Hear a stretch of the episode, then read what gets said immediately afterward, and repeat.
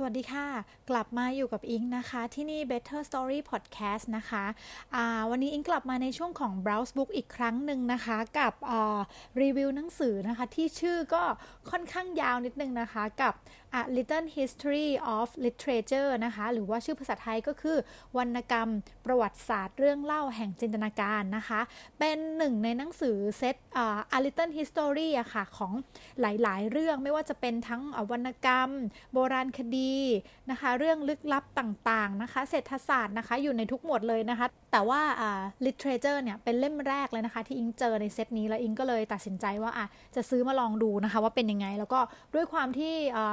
เราก็ได้ผ่านการอ่านงานวรรณกรรมมาเยอะนะคะ ก็เลยคิดว่าน่าจะพอเข้าใจเนื้อหาของเล่มนี้นะคะ แล้วก็น่าจะพอรู้แหละว่าวรรณกรรมที่เล่มนี้เอามา พูดขึ้น เปรียบเปรยเล่าสู่กันฟังต่างๆเนี่ยจะเป็นยังไงบ้างนะคะ คืออเล่มนี้นะคะหยิบมาเนี่ยเนื่องจากว่า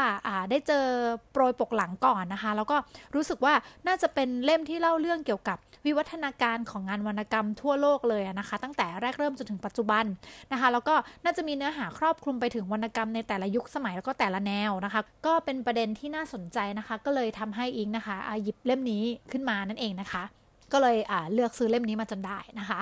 ส่วนภาพรวมของเล่มนี้นะคะออันดับแรกเลยเนี่ยอยากจะต้องขอชื่นชม ความดีงามในการแปลนะคะ เล่มนี้แปลโดยคุณสุรเดชโชตอุดมพันธ์นะคะะด้านหลังจะมีประวัติ ของผู้แปลนะคะ ให้อ่านด้วยนะคะ ก็พบว่านะคะ จบจากเอกวรรณกรรมนะคะ คณะอักษรศาสตร์จุฬาลงกรณ์มหาวิทยาลัยนะคะ ก็เป็นการการันตีความรู้ความสามารถนะคะของผู้แปลเล่มนี้อยู่แล้วนะคะ แล้วก็หลังจากที่ได้อ่านจบนะคะ ก็รู้เลยว่าผู้แปลเนี่ยนะคะ จะต้อง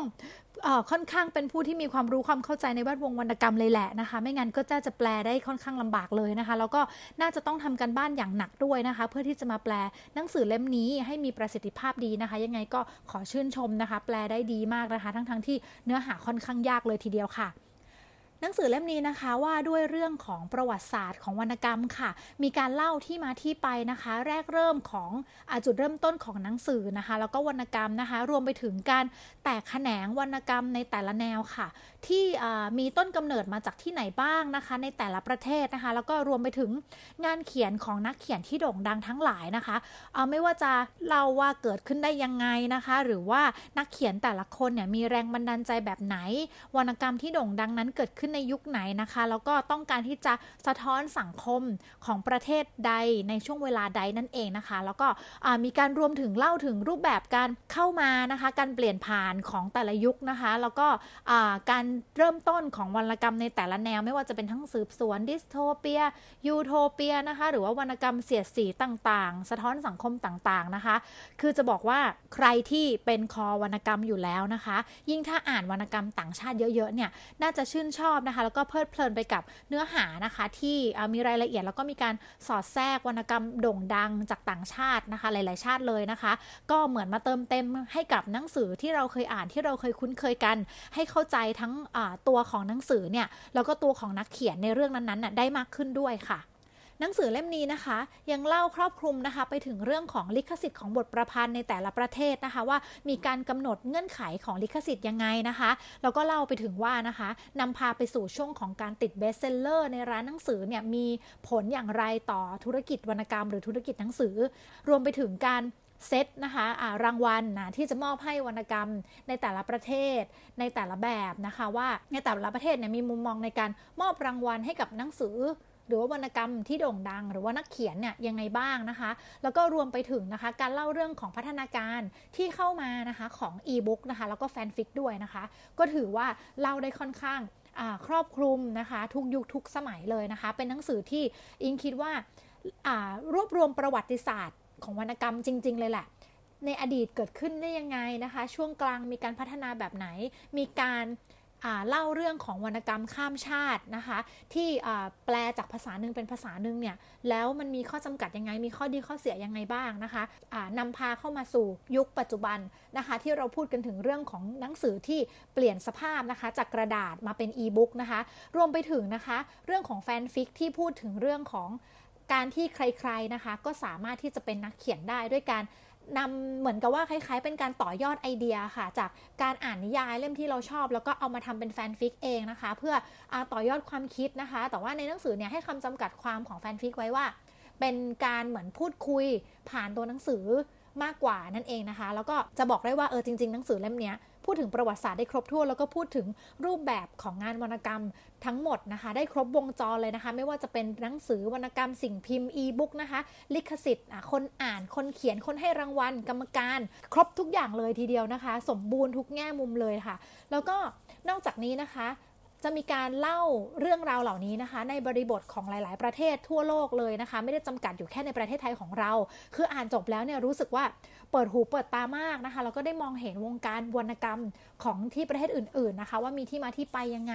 มีบริบทยังไงบ้างให้เราได้เข้าใจ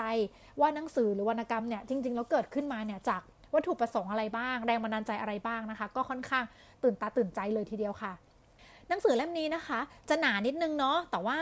สำหรับอิงนะอิงว่าอ่านสนุกแล้วก็อ่านเรื่อยๆ ไปได้อะค่ะ แต่ว่าสำหรับใครนะคะที่ไม่ค่อยคุ้นเคยกับชื่อหนังสือหรือว่าชื่อนักเขียนที่จะปรากฏอยู่ในเรื่องนี้ ซึ่งก็ค่อนข้างเยอะมากมายเลยนะคะ ก็อาจจะทำให้สับสนหรือว่าเข้าไม่ถึงอยู่บ้างนะคะ ก็ถ้าให้อิงแนะนำนะคะ เอาเป็นว่าเล่มนี้เนี่ยก็จะเหมาะกับสายแข็งค่ะ ที่อ่านวรรณกรรมมาแล้วค่อนข้างเยอะนะคะ รู้จักนักเขียนทั้งคลาสสิกทั้งแบบ สมัยก่อนทั้งนักเขียนโด่งดังต่างๆนะคะ ถ้าใครที่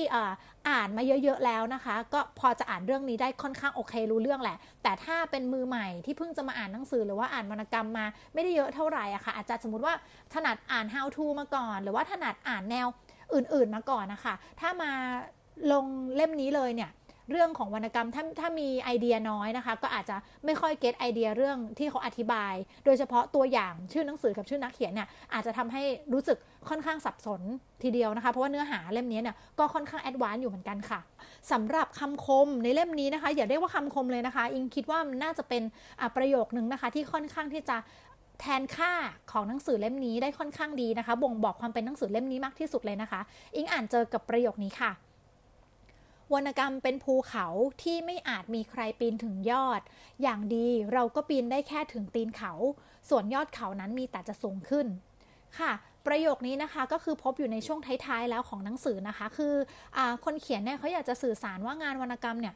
ตอนนี้มันค่อนข้างมีผลงานเพิ่มขึ้นในปริมาณมากขึ้นแล้วก็หลากหลายมากนะคะ ที่ยังไงในช่วงชีวิตของคนคนหนึ่งนะคะ ไม่สามารถอ่านวรรณกรรมได้ครบหมด ทั่วโลกนี้แน่นอนนะคะ ไม่ว่าจะเป็นด้วยข้อจำกัดทางภาษาก็ดี ด้วยข้อจำกัดของช่วงเวลาในช่วงอายุของเราก็ดีนะคะ เราเนี่ยพยายามที่จะอ่านวรรณกรรมให้ให้หมดนะคะ ให้ได้มากมายที่สุดแค่ไหนก็ตามนะคะ เล่มในในชีวิตหนึ่งนะคะ ก็ไม่น่าจะเกิน 600 เล่ม อ่าเขาได้ระบุไว้แบบนี้เลยนะคะ ก็ลองไปเทียบสถิติดูนะคะ ว่าในชีวิตหนึ่งเนี่ยทำได้แบบนั้นจริงหรือเปล่านะคะ แล้วเขาก็ยังเน้นย้ำว่าในงานวรรณกรรมนี้นะคะ มีแต่มีแต่ผลงานวรรณกรรมเนี่ยจะเพิ่มขึ้น ท่วมท้นขึ้น ถาโถมขึ้นนะคะ นักอ่านเนี่ยก็ตามอ่านกันไม่หวาดไม่ไหวนะคะ ก็เปรียบเสมือนว่าวรรณกรรมเนี่ยเป็นภูเขาที่คนอ่านเนี่ยอยากจะอ่านให้ครบทั่วโลกอยากจะปีนให้ถึงยอดนะคะ แต่ก็ไม่มีใครทำได้หรอกค่ะ อย่างมากนะคะ เราก็ได้แค่ปีนพยายามที่จะปีนไปถึงตีนเขาเนาะส่วนตัววรรณกรรมเนี่ยมีแต่จะยอดเขาสูงขึ้นไปอย่างเดียวเลยนะคะ ก็อิงรู้สึกว่าเออมันก็เป็นแง่มุมที่จริงนะคะ ทุกๆ คนที่ชอบอ่านหนังสือนะคะ ให้อ่านให้เยอะยังไงก็แล้วแต่นะคะ ก็อ่านไม่มีทางหมดอะคะ่ะเพราะว่ามีผลงานผลิตขึ้นมามากมาย เพิ่มขึ้นทุกวันทุกวันเนาะแต่ยังไงก็ตามนะคะ ในช่วงชีวิตหนึ่งของเรานะคะ ถ้าเรามีความสุขกับการเสพนิยาย เสพงานวรรณกรรมนะคะ ก็ทำต่อไปนะคะ เพราะว่ามันก็เป็นเรื่องที่มีประโยชน์แล้วก็ส่วนหนึ่งนะคะอิงมองว่าวรรณกรรมเนี่ยทำให้เราเนี่ยเข้าใจมนุษย์ในหลากหลายบริบทมากขึ้นด้วยค่ะ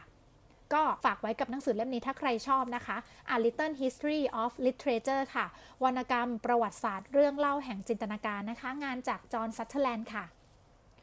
สุดท้ายนี้นะคะ ก็เจอกับอิงได้ที่ช่องทางเดิมๆนะคะ อาจจะหายไปนานนิดนึงนะคะ ทุกคนก็อย่าลืมรักษาสุขภาพดูแลตัวเองกันด้วยนะคะ ถ้ายังไม่ได้พ้นจากช่วงโควิดไปเต็มที่เนาะตอนนี้ก็เป็นช่วงที่ปรับตัว new normal กันนะคะ แต่ยังไงก็ดีนะคะ อยู่บ้านก็มีเวลาอ่านหนังสือกันมากขึ้นนะคะ ถ้าอยากพูดคุยกับอิงเจอกันได้ทุกช่องทางเหมือนเดิมนะคะ Facebook Twitter นะคะ พิมพ์ Better Story Podcast เข้ามาพูดคุยกันได้เลยค่ะ สุดท้ายนี้นะคะ หวังว่าพอดแคสต์นี้จะมีประโยชน์กับคุณนะคะ ไว้เจอกันใหม่ที่พอดแคสต์หน้านะคะสำหรับวันนี้ขอบคุณมากค่ะ สวัสดีค่ะ